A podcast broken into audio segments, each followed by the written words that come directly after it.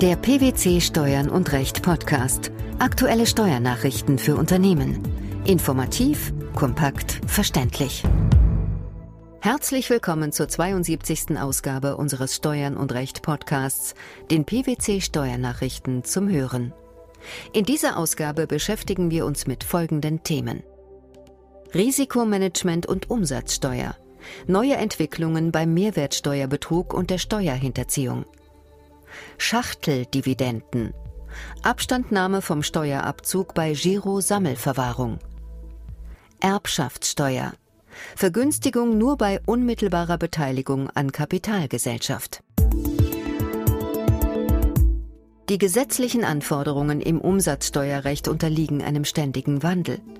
Kleine Änderungen zeigen dabei oft große Wirkung.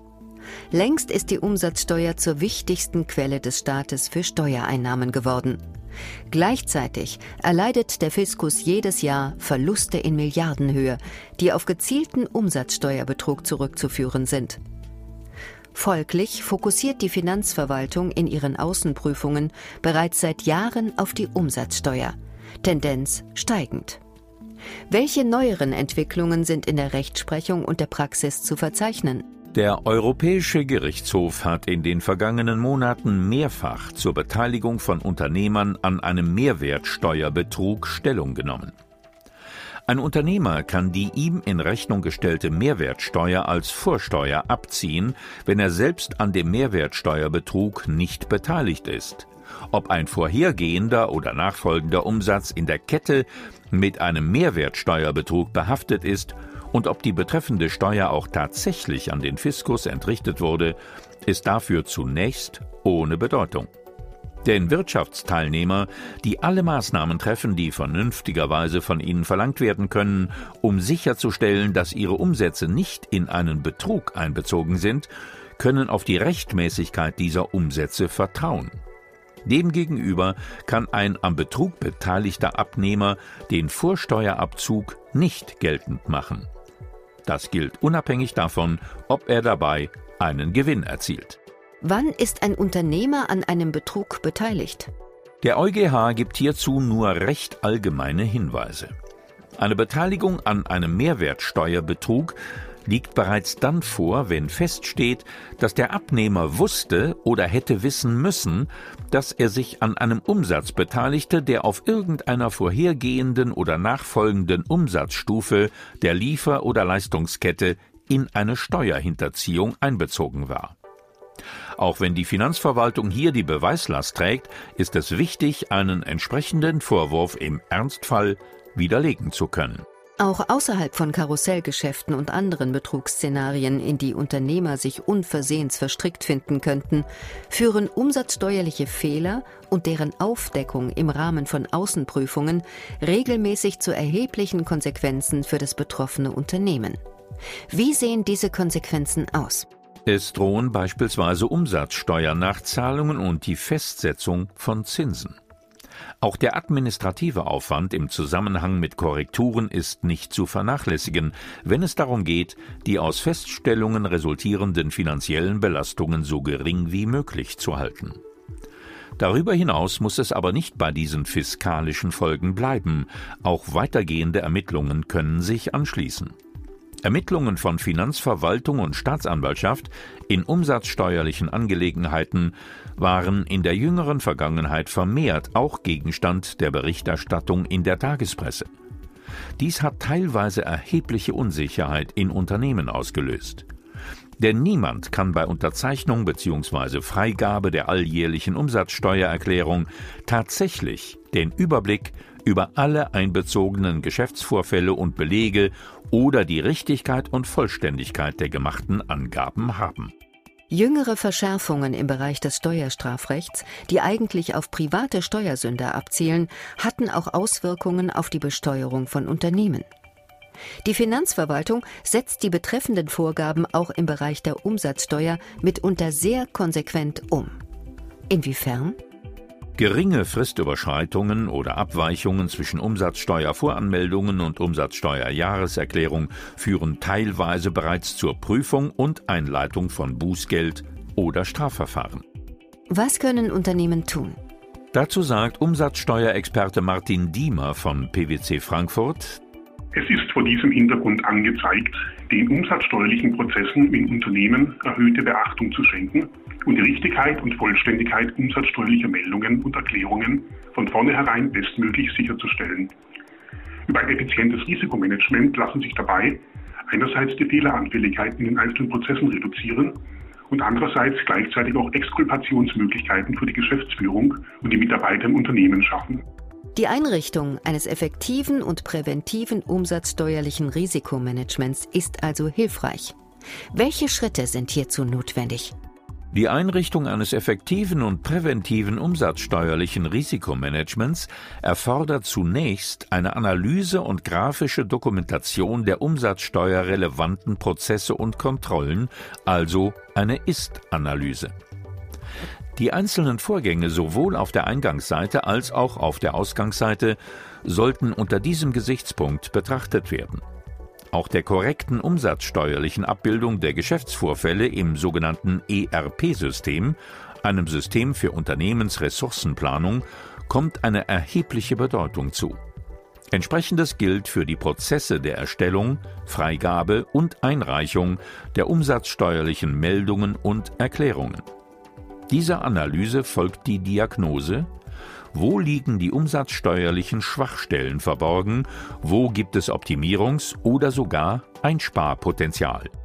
In einem dritten Schritt, der sogenannten Konzeptionierung, gilt es dann geeignete Ansätze zur Behebung etwaiger Defizite zu entwickeln, die in einem letzten Schritt schließlich implementiert werden.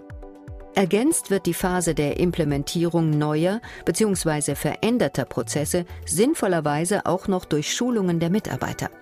Lohnt sich dieser ganze Aufwand? Der Aufwand lohnt sich. Denn so erreicht man am Ende fast immer effizientere Abläufe, Zeit- und Kostenersparnisse, Risikominimierung und dokumentierte kaufmännische Sorgfalt. Und auch wenn der EuGH in seiner Rechtsprechung zur Beteiligung an einem Mehrwertsteuerbetrug betont, dass der Unternehmer nicht generell verpflichtet werden kann, die Umstände und Vorgehensweisen seines Geschäftspartners zu erforschen, kann es sich im Rahmen der oben genannten Prozesse empfehlen, auch Informationen über bestimmte Geschäftspartner zusammenzutragen, sie in einer Gesamtschau zu würdigen und im Falle von Unklarheiten oder Ungereimtheiten zu hinterfragen. Anlässe könnten dabei beispielsweise Neugründungen, Unternehmen mit rasch wechselnder Geschäftsleitung oder die wirtschaftliche Einbindung in bestimmte Branchen sein Die Befreiung von Steuerabzug auf Dividenden bei Girosammelverwahrten inländischen Aktien ist auch im Rahmen des OGAW 4 Umsetzungsgesetzes, dem Gesetz zur Koordinierung der Rechts- und Verwaltungsvorschriften betreffend bestimmter Organismen für gemeinsame Anlagen in Wertpapieren und der damit einhergehenden Verlagerung der Abzugsverpflichtung auf die letzte auszuzahlende Stelle weiterhin möglich. Das hat das Bundesfinanzministerium in einer klarstellenden Verlautbarung mitgeteilt. Aus welchem Grund war dies notwendig? Ausgangspunkt ist folgendes. Bei Schachtelbeteiligungen im Sinne des Paragraphen 43b Einkommensteuergesetz, das heißt bei Gewinnausschüttungen zwischen Tochter- und Muttergesellschaft bzw. Umsetzung der Mutter-Tochter-Richtlinie, kann der Schuldner der Kapitalerträge vom Steuerabzug Abstand nehmen, wenn der Gläubiger der Kapitalerträge eine Freistellungsbescheinigung des Bundeszentralamts für Steuern vorlegt. Dies birgt beim Steuerabzug Girosammelverwahrter inländischer Aktien jedoch Probleme praktischer Natur. Wie sehen diese aus?